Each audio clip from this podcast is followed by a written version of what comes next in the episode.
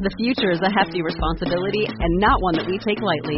But then, taking things lightly has never been what Hefty is about. That's why we've created the Hefty Renew program that turns hard to recycle plastics into valuable resources like park benches and building materials. To participate, simply fill up an orange Hefty Renew bag with accepted items, tie it up, and drop it in with your regular recycling. That's it. It's that easy. It's time to rethink recycling with Renew. Particular valued resources may vary by geography. More info available at heftyrenew.com.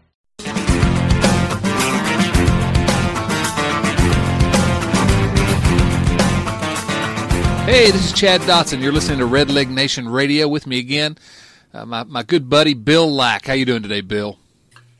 I'm doing fine. I'm doing fine. Things are going well. Things are going well with the Reds, and we're going to talk about that certainly. Uh, but there's something I wanted to mention to you. Actually, I was sort of looking back at uh, this podcast, and we're at episode number 142 of the podcast now. And uh, I was looking back to see. Looks like the very first episode uh, you and I did back in 2007. Holy cow! Can you believe that? We, we really need to get a life. we really do. We're still. It, it really is kind of sad that here nine years later we're still just sitting around talking about the Reds. Um, it's been an interesting nine years for the Reds. That first one was uh, an interview you did with a, a young guy who you know, we used to do this uh, spotlight player uh, profile thing for the uh, for the website at redlegnation.com, and it was Thomas Pauly. You remember? You remember talking to yeah, Thomas? I remember him. I, I I met up, hooked up with him while I was on vacation in Sarasota. Met him at his house and we had a nice conversation. I wonder whatever happened. Well, I wonder whatever happened to him. Yeah, we need to we need to maybe get him back on and talk to him uh, one of these days. He was the illustrious guest for episode number one. So yeah, he was a high draft pick, and then he ended up hurting his arm. He was he was one of those guys that hurt their arm and and never really came back. Yeah, it happens uh, to the best of them, unfortunately. So. Well, let's uh, let's get to talking about the current day Reds rather than former prospects of the Reds, and uh, I guess the place to start here, the place we have to start, is, of course, the trade of Jay, Bru- Jay Bruce. You've heard of Jay Bruce, right? Yeah, I, I remember hearing the name. Yeah, he played uh, some for the Reds. Uh, he was traded this week at the trade deadline, as we all know. Uh, traded to the New York Mets. Uh, the Reds, in, in in return from the Metropolitans, got uh, Dilson Herrera, second baseman, and Max Wotell, a very, very young left-handed pitcher, 18, 19 years old, third round draft pick. Uh, Wotell was a third round draft pick of the uh, Mets. He'd been at Kingsport of the uh, rookie Appalachian League this year, and he's uh, with Billings now, rookie Pioneer League. Uh, Dilson Herrera, of course, has been up and down some, has played a significant amount with the Mets on and off for the last couple years. Just 22 years old. And, you know, there's, we, we can discuss whether or not Herrera is uh, going to be a good player, whether he's going to be a future All Star, as some uh, pundits have said. But really, the, the the talk here and really the discussion around uh, Cincinnati and around Redleg Nation is uh, Jay Bruce. You know, long, uh, fine career as a Red, great guy. Uh, are, are, you as sorry to see him go as I am? Oh yeah, very much so. I, I mean, I, I watched Jay from.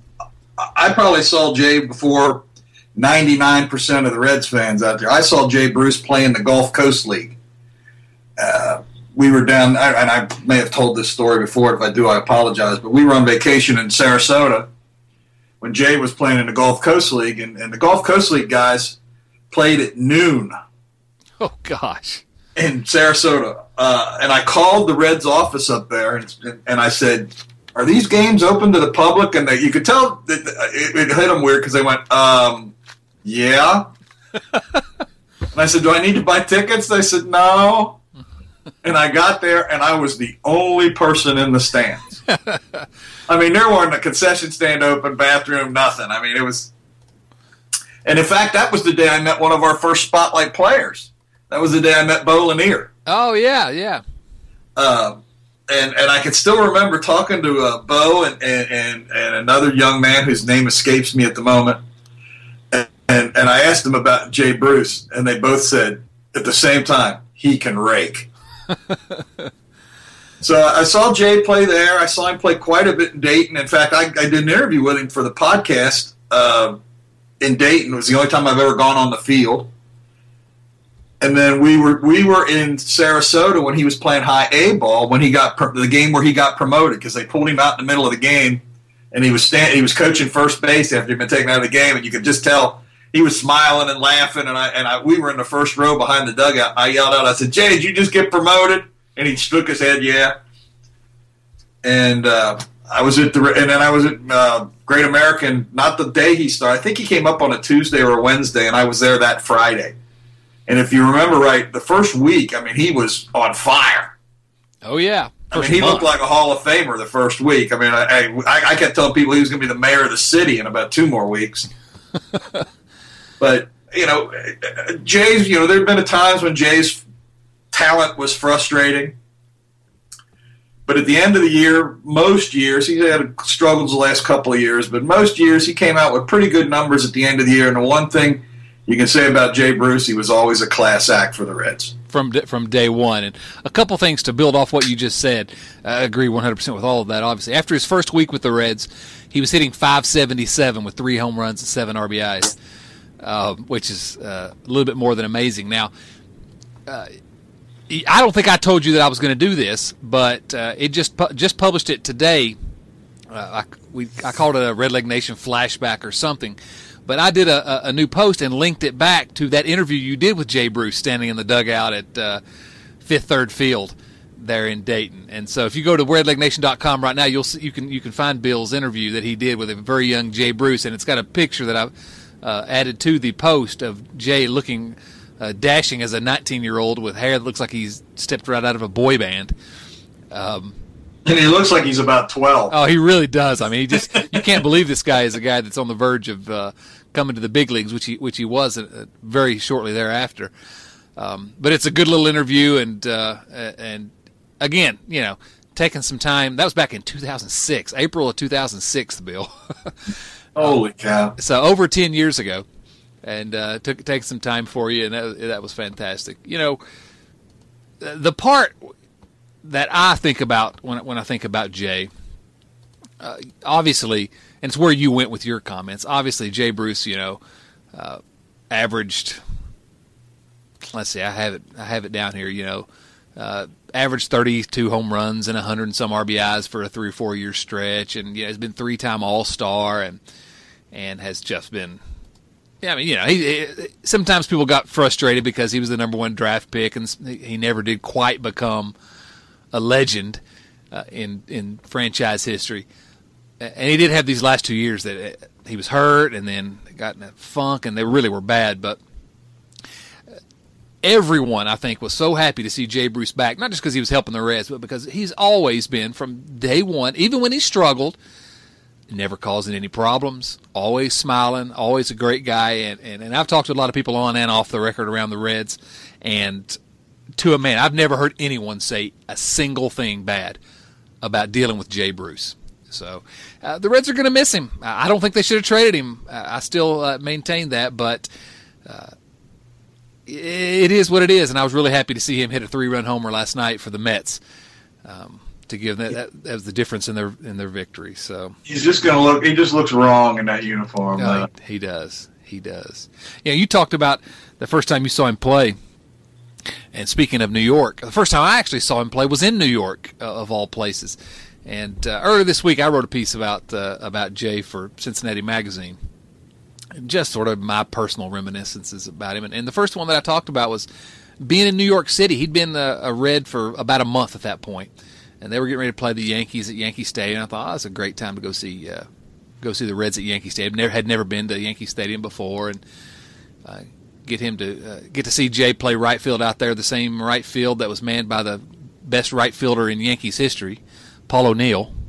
Oh no, maybe maybe Babe Ruth.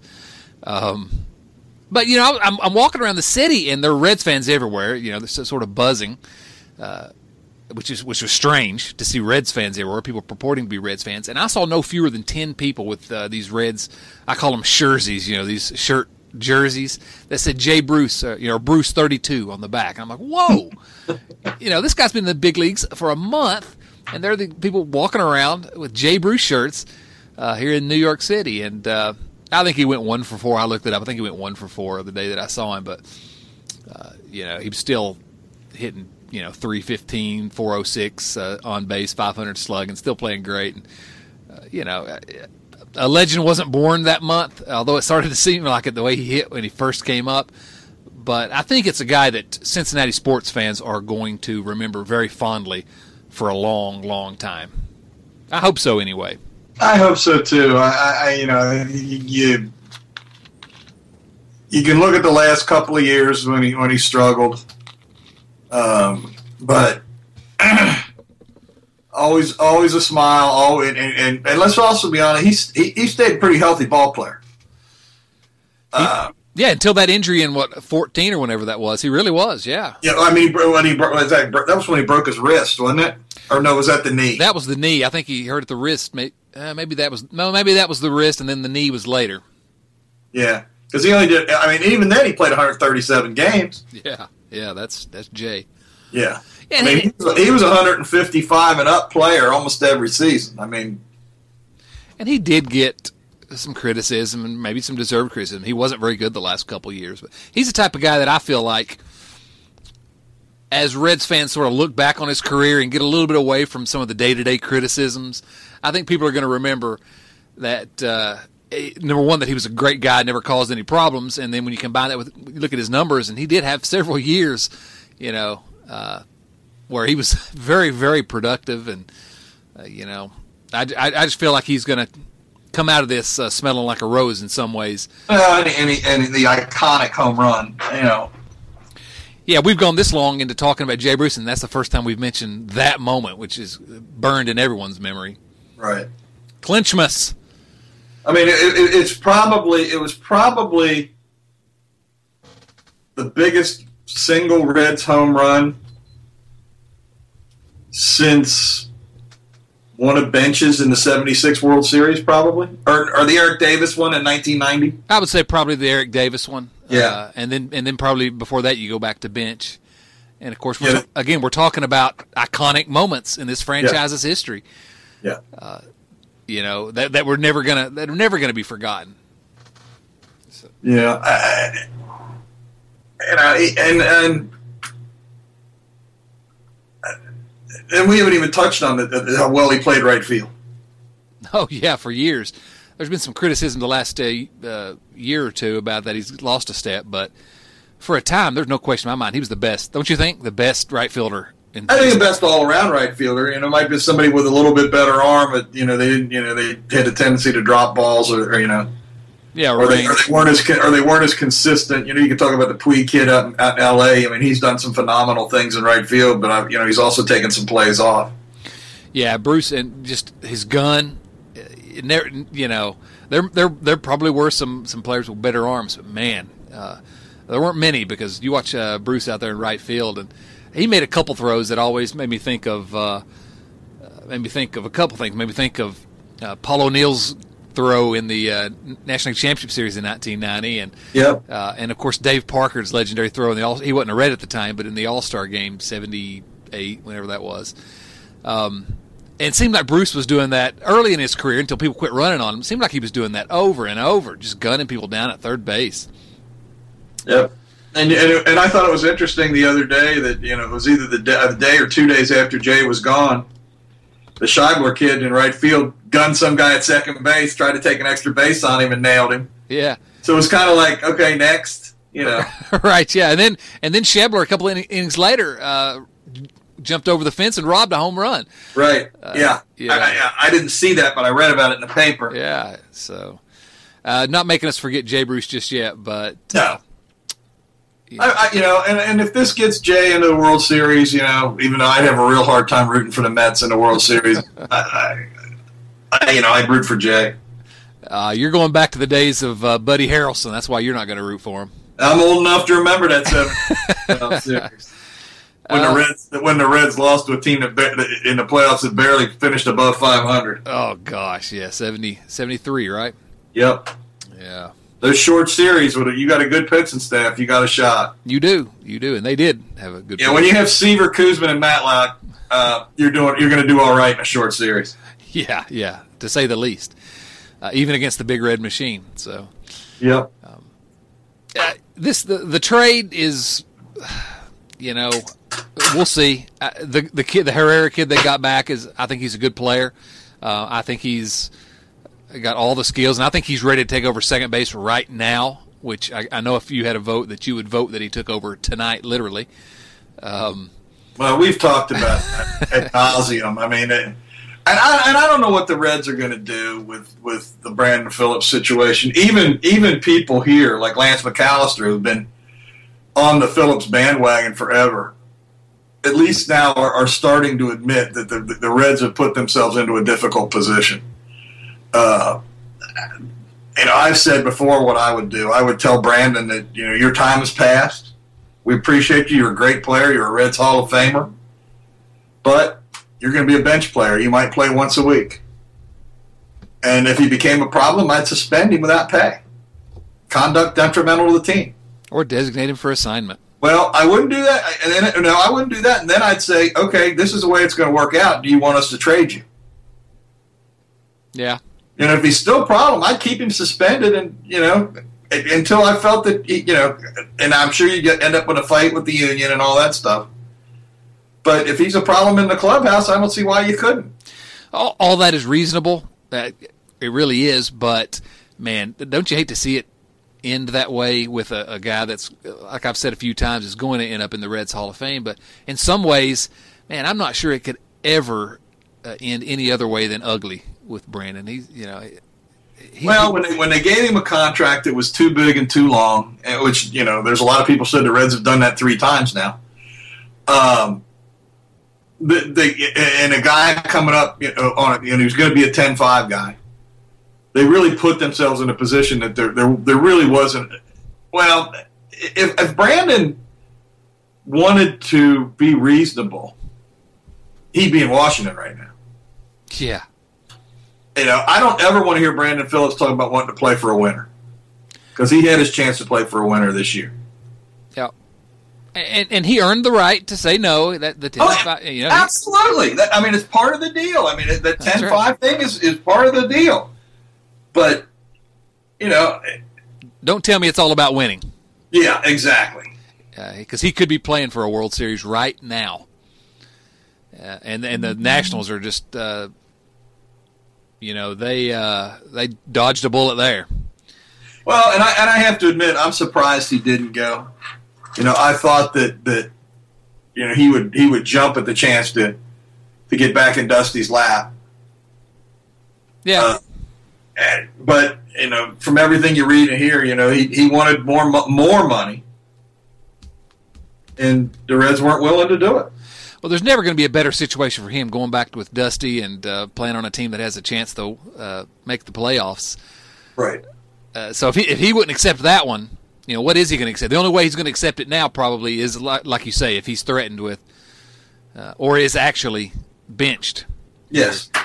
It really amazes me. I've said it. I think I said it on the podcast as well, but it still amazes me. This is even a question. You know, at some point, players get old. You know, Father Time is undefeated and uh, I think of a guy named Joe Morgan. You probably you probably remember that guy. Pretty good second baseman. You know what happened after his age 35 season? The Reds no. cut the Reds cut bait with him.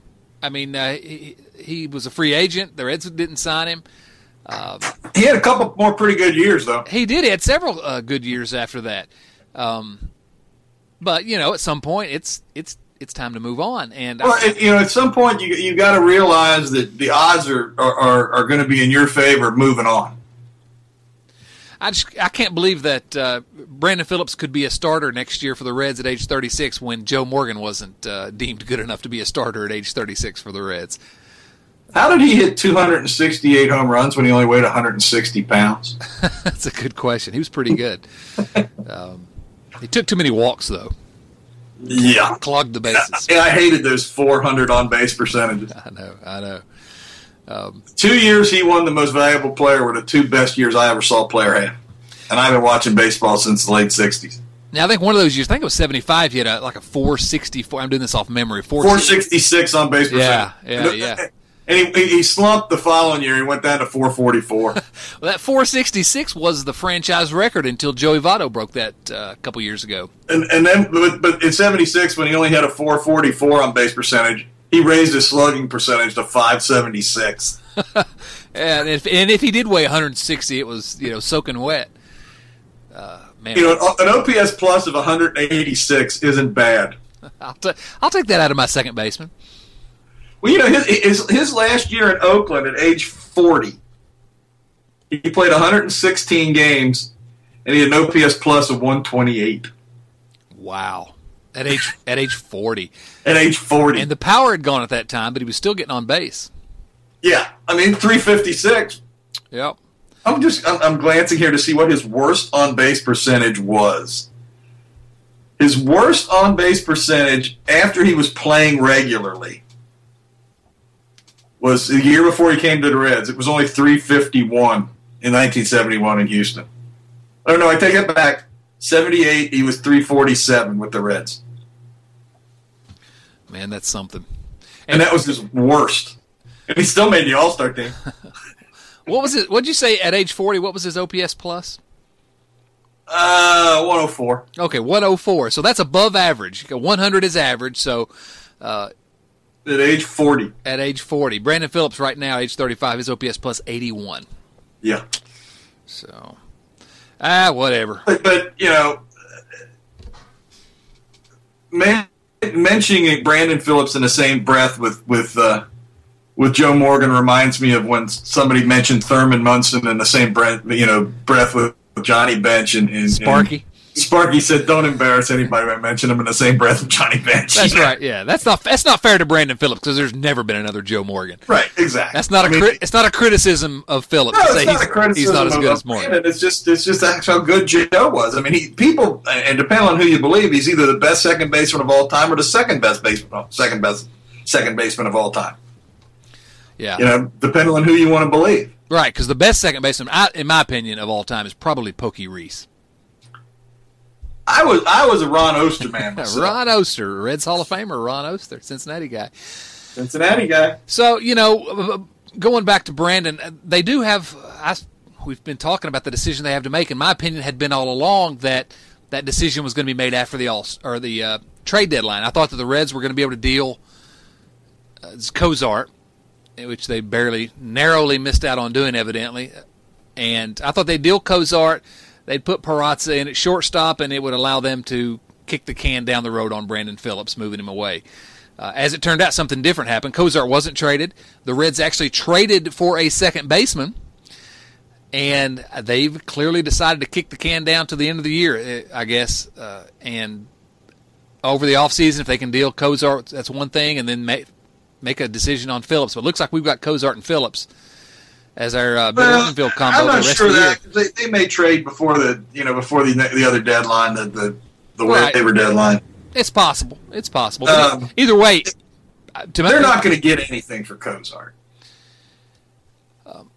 No, Uh, and, and it's not. Yeah. I mean, he's a he's an okay player, and he's having a good year, and blah blah blah. But he's just not going to bring anything.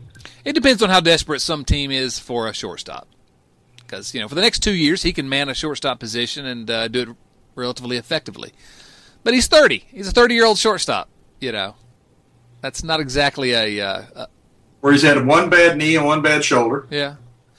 But I mean, I you mean- know, he, his defense has been good this year. I don't have any problems with how he's playing. My wife, and he's my wife's favorite player. So I, I can imagine why. yeah, you can. Uh, Yes, you- yeah, yeah. Sorry about that. that's all right. but uh, but but Phillips is going to be your starting second baseman the rest of the season. That's at this point, I think that's clear. And I, I, th- and it makes absolutely no sense. if you're really in a rebuild, why aren't we seeing what we got from the young guys? That's the way I look at it.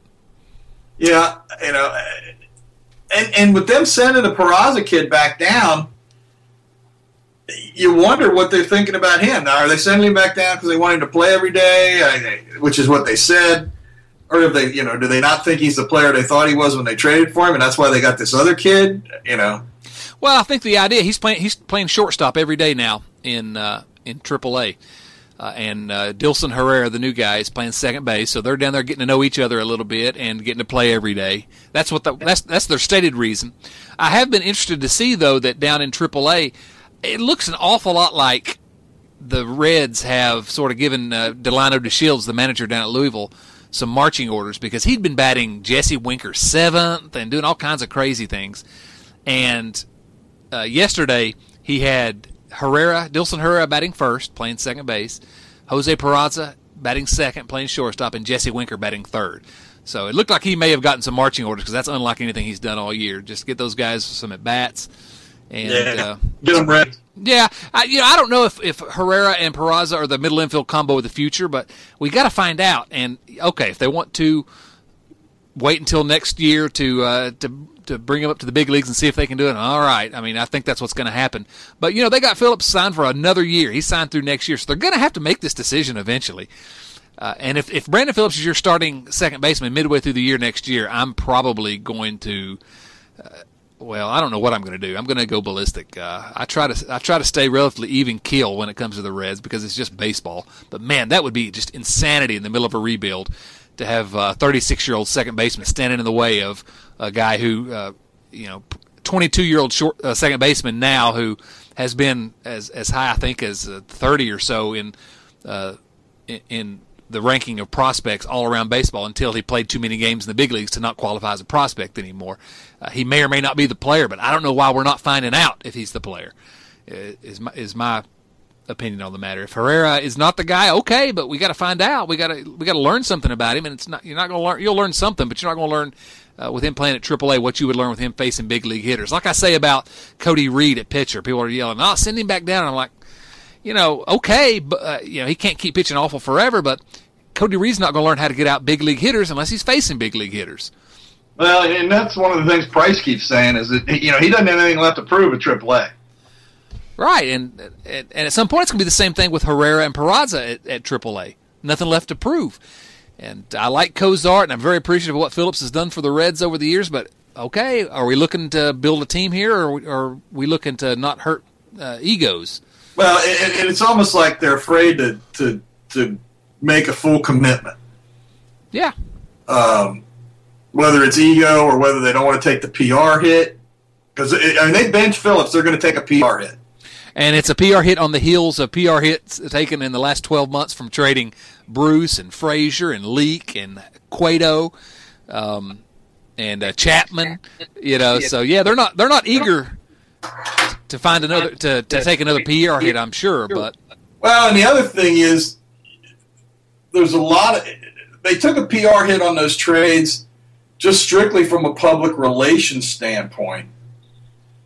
Uh, I would say for, with the more uh, mainstream Reds fan that, that that don't understand what they're trying to do, or what the, I don't think what that don't understand why they're having to do what they're doing and they also they've taken it a, a, a hit from the more uh, deeply involved Reds fans that they didn't get enough back. well, yeah, and I think that each individual trade you can argue uh, one way or the other, uh, except for the Chapman trade, which was an unmitigated disaster. I don't think there's any way uh, Yeah, you can't. do Yeah, there's no way you can. Yeah. Uh, and and that's not really even a. I mean, I think the the two guys they got back have a chance of contributing to the next good red team. Rookie Davis, the pitcher, was just uh, brought up to AAA, um, and Tony Renda was uh, infielder, 25 year old infielder, was just brought up to the big leagues and could be a, a decent, maybe bench player. But But when you see what they got, for, what the Cubs gave up for him a year later with less time left on the contract, oh, oh, no question, that's why I say it was an unmitigated disaster. Uh, but you know what what I think about is there's okay yes there are questions that did they get enough back? Uh, there are uh, the PR hit they took for just trading those guys. But isn't it in their best interests at some point to say here's why here's our plan. Here's why we traded the, those guys. This is the next generation of Reds talent that you're going to be uh, in love with. Uh, it- at some point you got I think you plug Herrera I think when you plug Herrera and Peraza and Jesse Winker to left field uh, and some of these guys you start Reds fans can see a little bit clear, more clearly. Oh, okay. Here's here's what they're doing, you know, and uh, and and they're the res that can be rooted for rather than just names on a on a on a, a transaction line after a trade. Uh, yeah, they'll take some hit, but if Herrera comes up and starts hitting at second base and it becomes the player that uh, some scouts have always thought he could be, then okay, you know, people start uh, softening their opinion on uh, on dropping the 35 year old second baseman and on trading Jay Bruce for this kid. So, uh, uh, what what they're doing it seems to me is they're sort of a, a, middle ground where they're trading away all these popular guys when uh, uh, and, and, there was a need to, but they're not giving the the average fan a reason to. Uh, uh, you know, a reason to believe that they know what they're doing because they're still playing guys like Phillips and Cozart, and uh, you know, we're not seeing the fruits of that just yet. So, you know, that's that's sort of my opinion. I I think we you need to get those guys up here and find out what you've got. Hey, like I say, Herrera may not be your, your second baseman of the future. How are we going to know? Peraza may not be the shortstop of the future. They've had him playing left field and right field and or center field, and you know, how are we going to know if, if he's the the guy if they don't play him? I, I couldn't agree more. I, I, I was looking at Winker's numbers, and he's putting up some pretty daggone good numbers in, in Louisville. The, the power numbers aren't really what you want to see, but yeah. getting on base and, and, and you know hitting for a decent average. I know that doesn't mean much, but uh, he, he, can get on base. And uh, and Jason uh, Linden, who writes for us at the Redleg Nation and is on the podcast some, he he's seen him play a number of times in Louisville and thinks he's probably a little bit better defensive outfielder than than maybe uh, he gets credit for. Or I think yeah, he's also almost five years young for his level. That's the thing, and he's, he's gotten on base everywhere he's gone. Yeah, I mean he's only twenty two. Yeah, uh, and, and, that's actually something that excites me. Uh, Herrera's gotten on base at a decent clip. Dilson Herrera, so he may be the, your second baseman. Winker's going to uh, move into the outfield. Hopefully, he's gotten on base at a decent clip, and the guy they drafted number one this year, and it's a little early to start uh, calling him an all star yet, but Nick Senzel, the third baseman out of Tennessee, I wish I'd looked at his numbers up here before we got started. He has been not just getting on base and uh, having a good approach to the plate, he's just been destroying the ball. I mean, he has been incredible.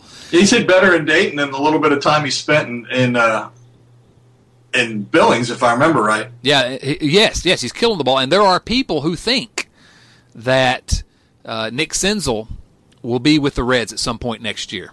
That he's that good and he's that close to being ready after. I mean, he was a college guy, so you know you know he's going to be closer anyway. But but because of his approach, there are people who think he'll be the third baseman in Cincinnati at some point next year. So uh, Jesse Winker should be here at some point next year. Herrera at some point next year. Well, you only got what do you? Let's see, what have we got? Like a month le- or month left of the season. Yeah, in the minors he's still at low A. I have a hard time seeing him in the big majors next year. I let me pull up his numbers here real quick. I, am I'm pulling it up right now. I'm looking at at least the the Dragons ones.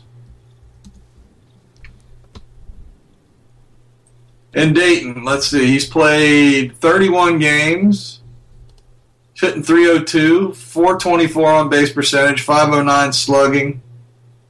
He's got three home runs and 106 at bats. Okay, so he starts next year in Double A Pensacola, and you don't think he can end up in the big leagues by the end of the year? You think he jumps? Yeah, I guess he will probably jump high. Well, he'll probably jump high I think he will. I think he will. Um, I mean, he. It, it, well, this is all presuming, of course, that he keeps hitting. But uh, yeah, I mean that's what we're uh, there are people that that uh, within the organization that really believe that, and uh, and I don't know. I've not seen the guy play other than one game when he was in Knoxville at uh, Tennessee, and I didn't even know who he was, and didn't really pay a whole lot of attention to him. So, uh, but but they, okay, say he's not. You know, 2018, you got he and Winker and Herrera here. If things you know, if things go here, I'm trying to be optimistic, but you add those three to Votto, and you got four guys in your lineup that can get on base. Um, plus Billy Hamilton, who's the greatest player in the history of the universe. Oh you know? God! Hey, don't, don't don't you say anything bad about Billy Hamilton. I won't stand for it. Are it. you having his baby or something? I won't stand for it. He is the best. He's the most underrated player on this team. Yeah, uh huh. oh, Bill, I'm gonna. Uh, we'll have a little talk later after we stop recording. Okay. But anyway, you can start to see some of the. You know, we've said for a while that the Reds have got their pitching in a decent place to at least, uh, hopefully, that it'll shake out to where they have enough good pitchers, unless everybody uh, sort of uh, implodes at the same time. Now you're starting to see some hope that they're working on a lineup, and there's still work to do. You know, what are they going to do with uh, the other outfield spot? I don't know. I'm not on board with Duvall or Schebler as being a long term uh, solution there. Even though Duvall made the All Star team this year, so there's still plenty to do, and there's very little depth. But I don't know. You're starting to see. I think you're starting to see. Play you know, position wise, there's no organizational depth. I mean, none. Yeah, I think they got some top sh- starting to get some top shelf guys, uh, certainly in the infield, and uh, uh, and of course Winker is the the one outfielder. Of course, Cozart's. I mean, uh, Hamilton's still young as well, but there are uh, yeah. There, Still there- can't hit either, but other than that, Oh my goodness gracious, Bill, Bill. Uh, you, you this know, ain't your courtroom, bud. you know I respect you, Bill. Oh, but you are out of order. But you're holding me in contempt. Is that what you're me? yes. Um, so yeah, there's no. You're right. There's no depth whatsoever. But some of the top shelf guys are starting to look like, eh, you know, re- reason to hope. I guess. I guess. Um, Homer Bailey's back too. What do you think about that? Looked good the other day. He did look good in his first time back, and he also complained very loudly, very vocally about the Reds' trade of Jay Bruce. I don't know if you saw that, but Yeah, Homer needs to do more playing, a lot less talking. yeah, really, he's been cashing paychecks for a while, and uh, Big ones. uh, big ones, and uh, not giving us a whole lot. In, uh, or not giving the Reds. I didn't pay his paycheck. Not giving the Reds much for that. Not much bang for their buck. But he's worked hard to get back, and and he looked awfully good in that first start, throwing hard even late in the game. So, you know, you add him to the mix of all those starters, the Reds, the young guys, and again, if you look at 2018, uh, maybe. So you know, you add Homer Bailey into the mix, and who knows? Who knows? Oh, you know this Senzel kid? He's also uh, 10 for 14 in stolen bases. so really, yeah. Well, you know, I mean, he was he does have the reputation of being a good athlete. He was a, he played some shortstop in AAA, or not AAA in uh, in college at Tennessee. So, and his college coach actually said that he thought the Reds should put him at shortstop to begin his pro career. He said he thought he could handle the job defensively at shortstop. Now that's you know, obviously the Reds don't agree with that, or they'd been trying him there. But it makes me Kind of think. reminds you of another guy playing third base in the big leagues that was drafted as a shortstop. You talking about the Chicago White Sox third baseman, or uh, yeah, S- that's the one I was talking about. The Cincinnati Reds also have a uh, third baseman like that. Todd Frazier and Eugenio Suarez, both the Reds' most recent third basemen, started out as shortstops. So, yeah, And the red short center fielder started out as a shortstop. oh man, he probably could still play shortstop and center field at the same time. Yeah, and couldn't throw from either one. Easy, partner. man, I'm about to get you on the Billy Hamilton uh, bandwagon. Yeah, I, I'm not a big bandwagon guy, so Yeah, that's clear. That's clear. But uh, well, Todd's, Todd's struggling a little bit up in Chicago, but he's still playing above average. I mean, he's OPS plus 110. yeah, based on power almost entirely. Oh yeah, So, but uh, uh, you, you know, I love love love Frazier. Nothing bad to say about him. He was a good Yeah. red and good man and a good man. Provided one of my uh, uh, big highlights, the loudest I've ever heard Great American Ballpark, and and I was there for Clinchmas when Bruce hit his big home run. But man, I've never heard that park louder than it was at the home run derby last year. That was insane. Uh, so you know we've talked some about the individuals. We've talked about Jay. We've talked about Homer, and uh, a lot of t- people are disappointed in the Reds and they're trading everybody away. But all of a sudden, you look up, they're playing pretty good baseball right now. Where did They're that come from? They're playing very good baseball, and they're still in last place. Oh yeah, that's just temporary. They're going to be probably in the wild card hunt here soon. Actually, if you saw the, the ESPN preview for today's uh, game, and we're recording this on Friday, uh, the ESPN preview we linked it at uh, our Twitter account uh, for the Reds and Pirates. uh, Called this a game between two teams that are in the hunt for the uh, second wild card spot. Yeah, Um, okay, yeah. Somebody needs to go and. Uh, well, you know you got to promote the game somehow. I guess, but uh, no, I'm not uh, going to predict the Reds are going to make the playoffs. But they've won The six. Pirates, are, the Pirates are another team though that I can't figure out what they were doing at the trade deadline. Uh, they made one deal that you think, oh, that's an interesting uh, trade, trading half a year of uh, the what the, uh, of the relief pitcher Melancon and getting back some players in her return. But then everything they else, I just like, what are they thinking? Are they trying to win here, or what are they doing? Yeah, Uh, we know what the Reds were doing, just making everybody upset by trading away the All Star right fielder. Uh, six straight series wins for the Reds since the All Star break. first time since like '99. 99 that was a fun year um, and after a, just a historically bad first half what's what's going on here? Are they? I, I tend to think they are legitimately better. They're not this good, but I think they're a better team that get some guys. Well, the injury. bullpen is, is kind of found its uh, its sea legs. You know, they've gotten a little healthier and they've got guys that that can actually pitch in the bullpen. Yeah, you add Iglesias and uh, uh, Raisel Iglesias and Michael Lorenzen into that bullpen mix, and it changes things because then you can get rid of the. Uh, who uh, I've sort of tried to forget some of the guys from. I blocked out the, the ones that.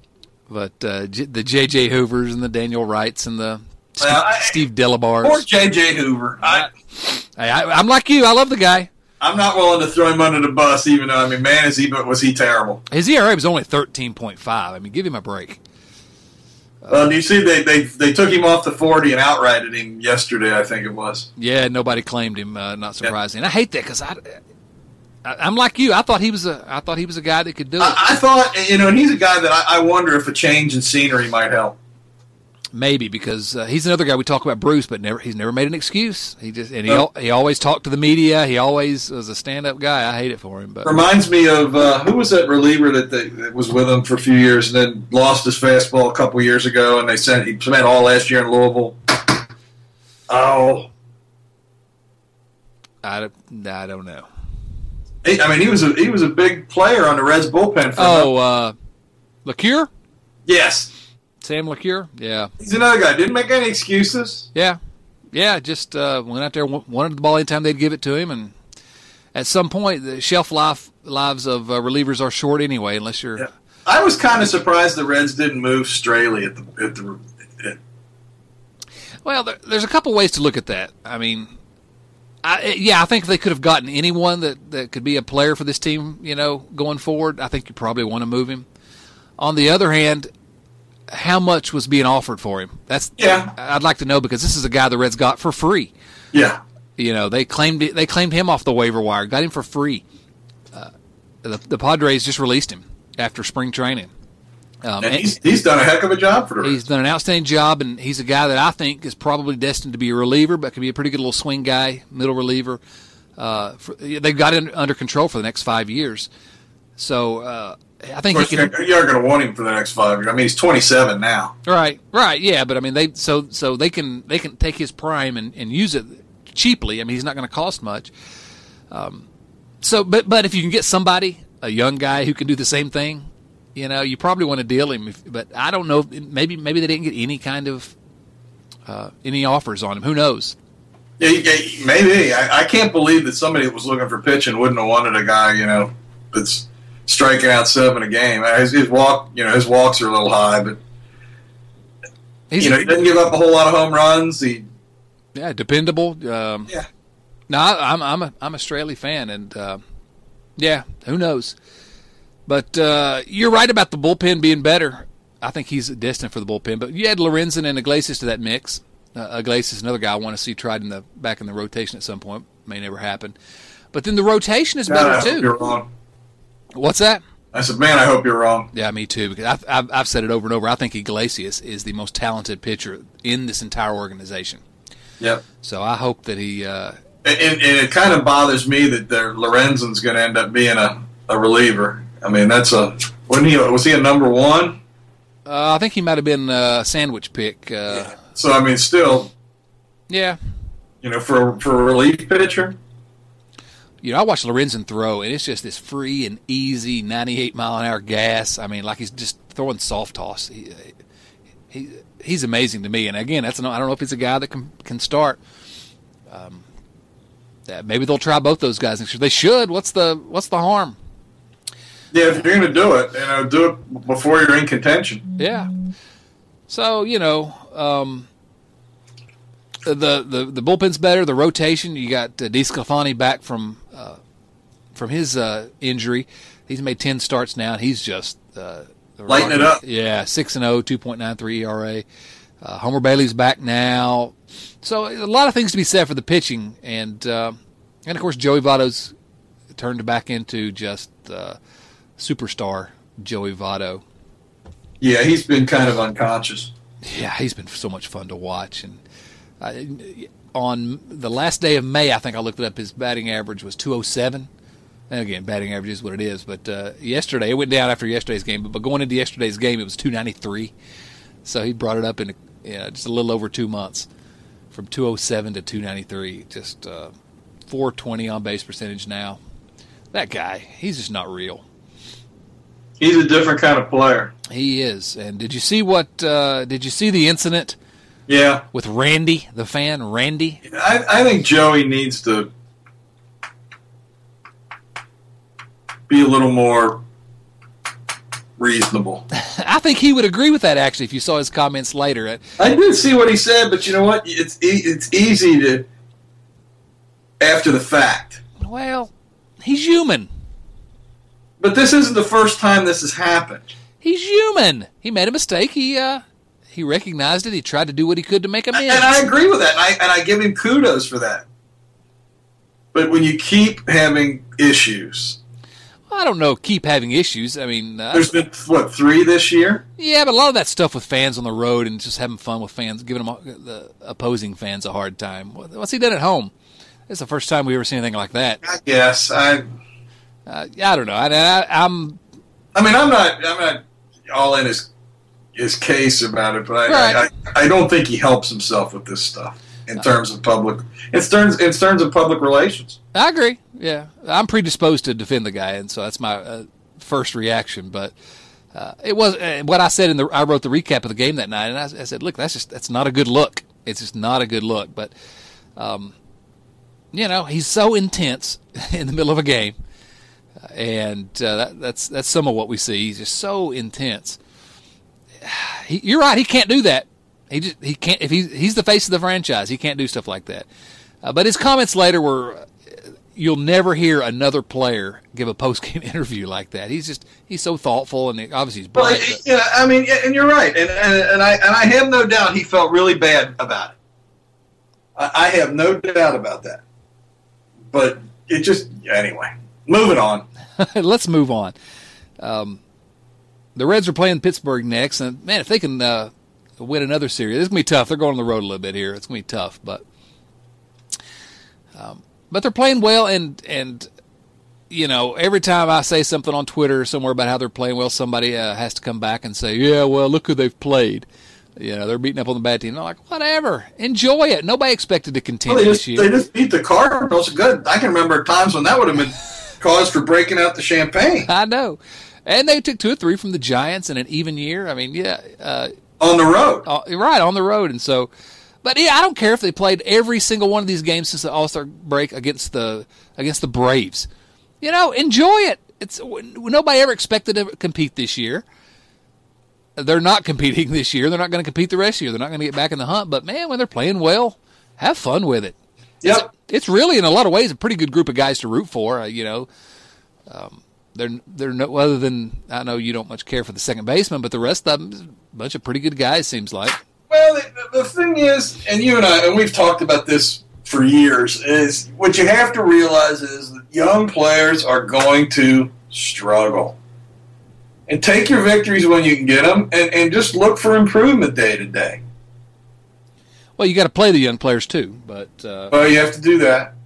But when it comes to the pitchers, especially, yeah, they're going to take their lumps. Cody Reed's getting knocked around. Okay, that's going to happen. Uh, deal with it. Learn from it. You know. Think you see Stephenson forty years over? Uh, you know, I I thought it was a foregone conclusion, but he's having some trouble throwing strikes in AAA, so they may I think we'll probably see him in uh, in September. September. Yeah, but I well, they may have to because they may be, you know, they may have some of these guys up against innings, innings limits. Yeah, Finnegan in particular is, is pushing up against that. So, but uh, we may see him in. I expect we probably will see him in September, but probably not before because he's. Uh, I don't know. He's he's not taking a step back, but he's not taking a step forward this year either in terms of. And and, and the, the other kid, uh, Amir Garrett. Yeah, we may see him before the season, though. I, th- I think there's a good. chance. I don't know if we, we, Yeah, we might. I don't know one way or the other, but I think there's a pretty good chance that Amir Garrett is going to be right in the mix to be in the Red starting rotation out of uh, out of spring training next year. And he he was uh, there was an article I don't remember who wrote it in the last couple days. Um, somebody in the local paper talking about you know that waiting on him doesn't make as much sense because he's an older kid Right. Yeah, he got a little bit later start because he was playing basketball. I think it was Zach Buchanan in the Enquirer that wrote that. Yeah. And uh, and it's right. So I, I think you know, he'll be he'll be twenty. He'll turn twenty five during the season next year. I think. Um, he has uh, done more to uh, impress. Early in the year, everybody was all about Cody Reed and how great he did in uh, in the minors and how much he had his stock had, had risen. Garrett has shot straight past Reed. I mean, this guy has done nothing. He, he had a rough outing last night, but otherwise, he is just everywhere he's been, striking people out, um, throwing hard.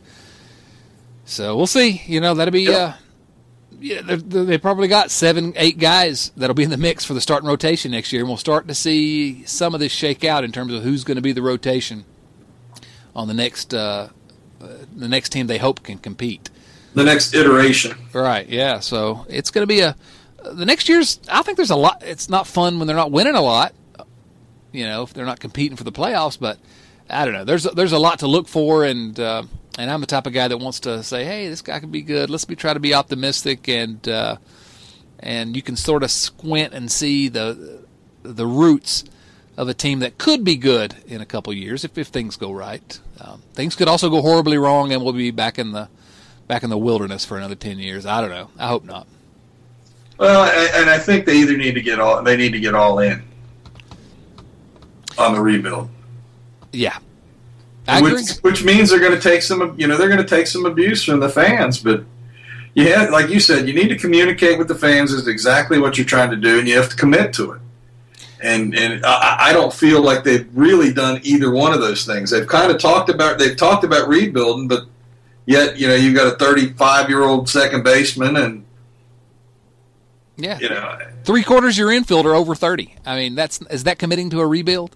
Right and and only and, and only one of them is a guy that you you're pretty sure is going to be here long term. Right. Yeah. So I, I, think you're right. I think they've tried to soft pedal the rebuild rather than going all in, and I think they tried to convince everybody they were going all in, but no, they've not gone all in on the rebuild. If they were all in, we'd have uh, uh, you know Peraza would have been playing at least half the time at second base this year.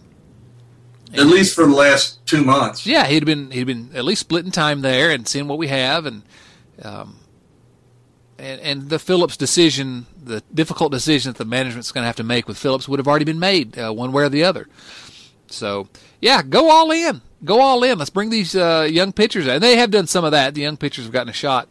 Uh, it, it kind of reminds me of Houston. I mean, they went all in and were terrible, you know, and now they're they're playing, you know, they're they're pretty competitive.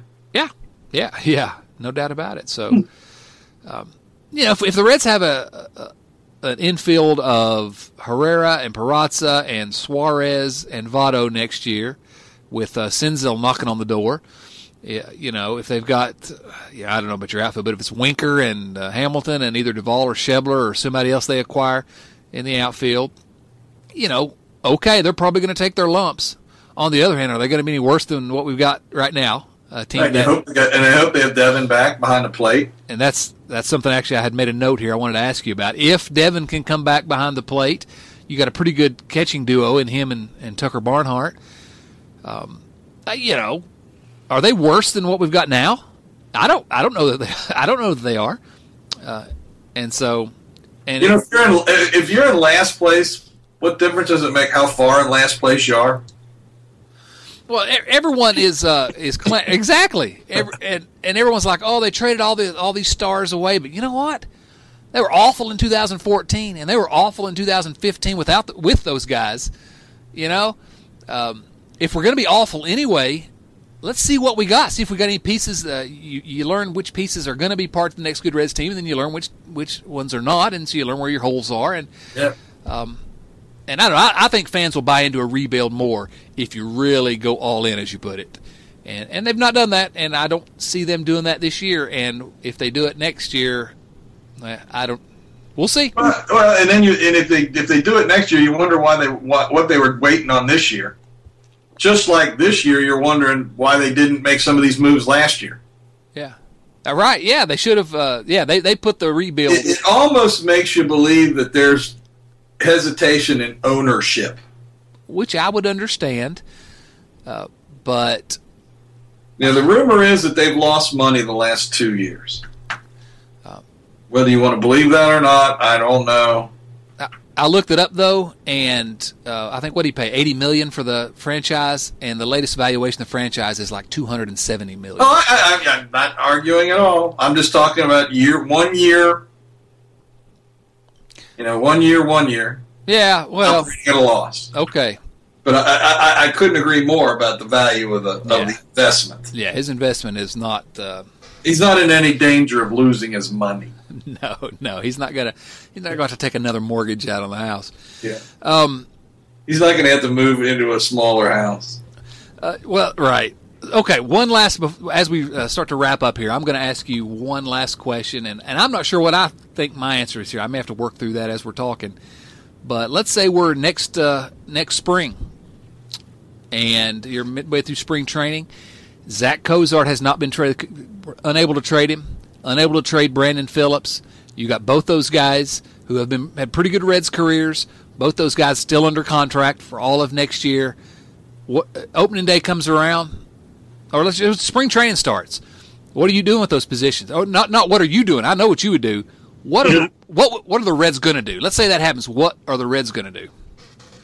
Because they've got those guys under contract. I mean, I don't see any reason to believe that, that you would believe that they're going to do anything different next year than they're doing now. Yeah, and right. What would what would make you believe that that, that, that would that next year? I guess you could say if you believe that what they're doing now is instituted by Walt Jocketty, and if you believe that Williams is going to have full control of of the organization for the team next year, you could make the argument that that could change because of that reason. Um, but I, I, other than that, I don't see any reason to believe that, that things would be any different in the spring than they are right now. That's what concerns me. I mean, maybe you can make a good argument. All right, let's get Herrera and Peraza. They're still young, 22, 23. Give them some, uh, you know, half a season AAA together and playing every day, and that's not going to harm their development. I don't think you can make that argument next year. They're both they're both That's- ready. They're both ready for the big leagues. And but I they've got both Phillips and Cozart under contract. They've had difficulty trading them. You know, I don't, you wonder how much they've really tried to trade Cozart until recently. I mean, with him coming off the injury and everything, it's not like he was a hot commodity. yeah, there may be and there may be a market for him Yeah. in the off season. Here's another question: Who's the Reds' manager in spring training next year? I might not have said this a few weeks ago, but I think it's Bryan Price. I do. I think they signed Bryan Price. They extend him out. Uh, you know, they're, they're not paying him anything anyway. And what's the point? Unless they really believe he's not the guy to run this rebuild. Uh, but I don't think we have evidence that he's not the guy. I don't know that he is. He's probably not the guy for the next good Reds team. But Well, to manager, man, no manager survives a rebuild, no, he's not going to survive it. So and, and, and I would be willing to bet. Now, I can't.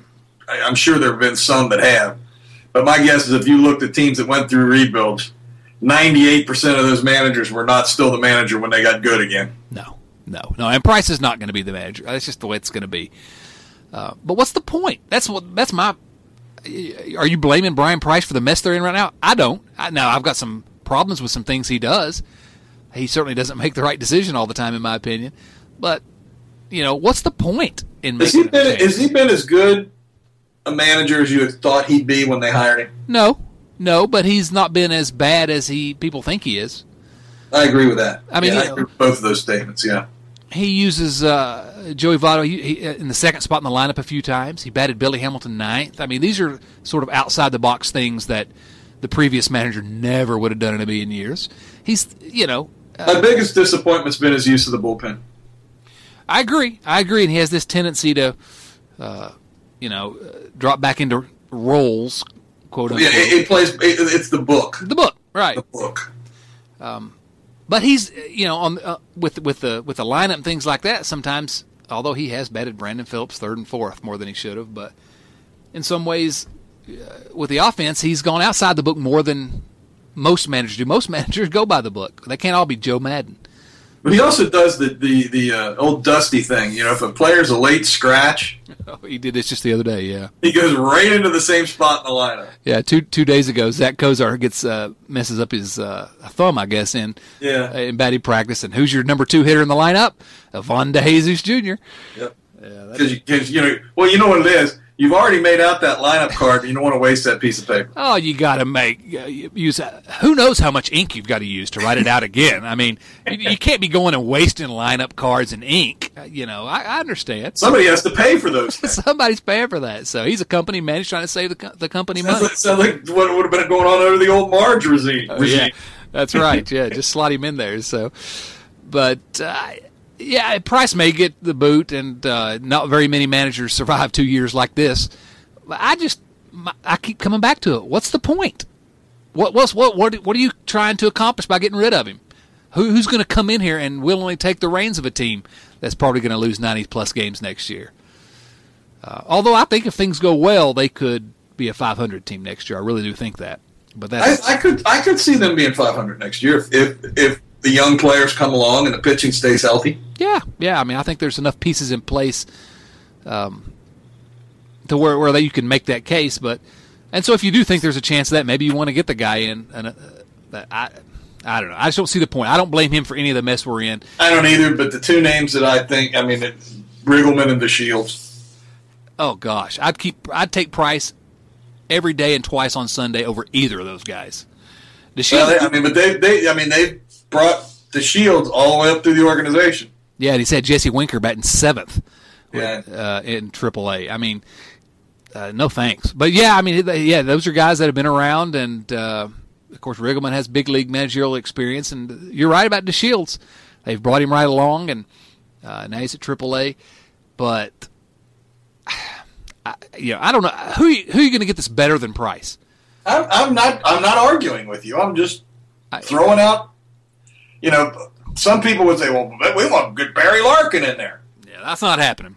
Barry Larkin's not going to take over a team that's going to lose 100 ball games. No, no. Uh, and I, And, I'm not convinced that Barry Larkin wants to manage this team. I don't know that he wants to be a manager, and I'm not convinced that we have any idea what he'd be like as a manager. Everybody clamored for him. And I'd hate to see him come in here and be another Dusty Baker and have his sort of legacy as a Red tarnished uh, by being a manager that we all uh, despise. So, you know, I say who you going to get that's better than Bryan Price, and a lot of people would say anybody be better than Bryan Price. Okay, well, you know, maybe I think Bryan Price is just is an average manager. I think Well, and, and you know, managers are only as good as the talent that they have to manage. that's my point. That's exactly Um, that's exactly look at Joe Torre's records before he was a manager the Yankees. Yeah. You know, I've got some uh, some friends and some relatives that are uh, high school coaches in various sports, and they told me a long time ago, it's not about the X's and O's; it's about the Johnnies and Joes. It's about Yeah. the players you've got, not not as much about what what you do with them. Um, I mean, you can make some difference on the margins, and Bryan Price has been put behind the eight ball. He's not had the players. Um, so yeah, okay, if you can get a better manager than him, sure. But I think you need to be very careful you don't get a worse manager. And I think Delino DeShields would be a worse manager. I think Jim Riggleman would be at least uh, not better. I don't know that there wasn't in his history makes us think he'd be better. And he plus he quit on a team in the middle of the season. So uh, when he was with Washington, so I you know, I don't know. I, I I think it's probably better than even chance he, that Price is gone. But you know, I worry what happens if we get another Bob Boone or, or Ray Knight or Jerry Narron. You know, Dave Miley, you know, looked like he was going to be a good manager. I think he probably got a little bit of a bad rap, but he also wasn't a very good manager. Yep. So, uh, what do you think? You think he's coming back? You think he's gone? I honestly don't know. I I have no feel for it one way or another. I think that they may make a change as a public relations Yeah, move. yeah. That's It's it. way, it'd be a way to sell tickets. and that's that's what it would be. I mean, that's all it would be. Uh, but what you know, what if the Reds keep playing decent baseball the second half, and then the narrative becomes that Bryan Price has got kept his team playing hard. He's he's got them to buy in. You know, uh, that you know, I, I can see that's how I see them keeping him around. If Could They- be. I, I, I, you know, I, I think you can make the point either way. yeah, so we'll see. I don't know. I think we probably ought to wrap it up about there, Bill. Uh, what do you think? Well, let's bring this right, right back, right, right around back to where we started Let's do that. Where do we with Thomas Pauly. Thomas Pauly. and I, I looked him up while we've been talking. I looked him up on LinkedIn. He's now an analyst at Hudson Way Capital Management in Dallas. and under his experience and his background, it says Cincinnati Reds pitcher slash rehab specialist. June 2003 to January 2008. Minor leagues, of course. Two shoulder surgeries and one elbow surgery, and now I sit behind a desk. That's uh, that's a guy with a sense of humor about what he went. Well, through. he also has a, a bachelor of science in chemical engineering from Princeton. Wow. He's probably almost as smart as you are. Well, let's not get crazy here. Now you're just being silly. But I mean, because I, I mean, we all know you went to Virginia and Georgia Tech. no, not Georgia Tech. Mean, Georgia, Georgetown. Georgetown, big difference, buddy. Yeah, I- that's right. One one actually has engineers that actually do something. The other one turns out lawyers. Oh yeah, that's that's a good point. Actually, I'm not going to argue that one. Um, all right. You Well, know I love you, brother. I know it. I appreciate it, buddy. I love you too.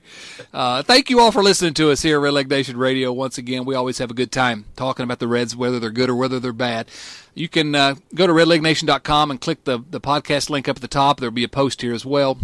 That'll give you a link to uh, subscribe on iTunes or on uh, uh, whatever your podcast catching device is, or go to iTunes uh, and just do a search for Redleg Nation Radio. We really appreciate it if you would go to iTunes and leave us a review, leave us a rating if it's going to be something good. That helps other people find us and tell your friends. Uh, it's it's in- interesting to me that every week we get new listeners and it's a it's a lot of fun. Interact with us uh, at Redleg Nation on Twitter and at redlegnation.com day to day. Uh, Bill, any final words of wisdom for us? I haven't had a word of wisdom all day. you haven't had a word of wisdom in uh, 142 episodes. For Bill Lack, this is Chad Dotson saying so long.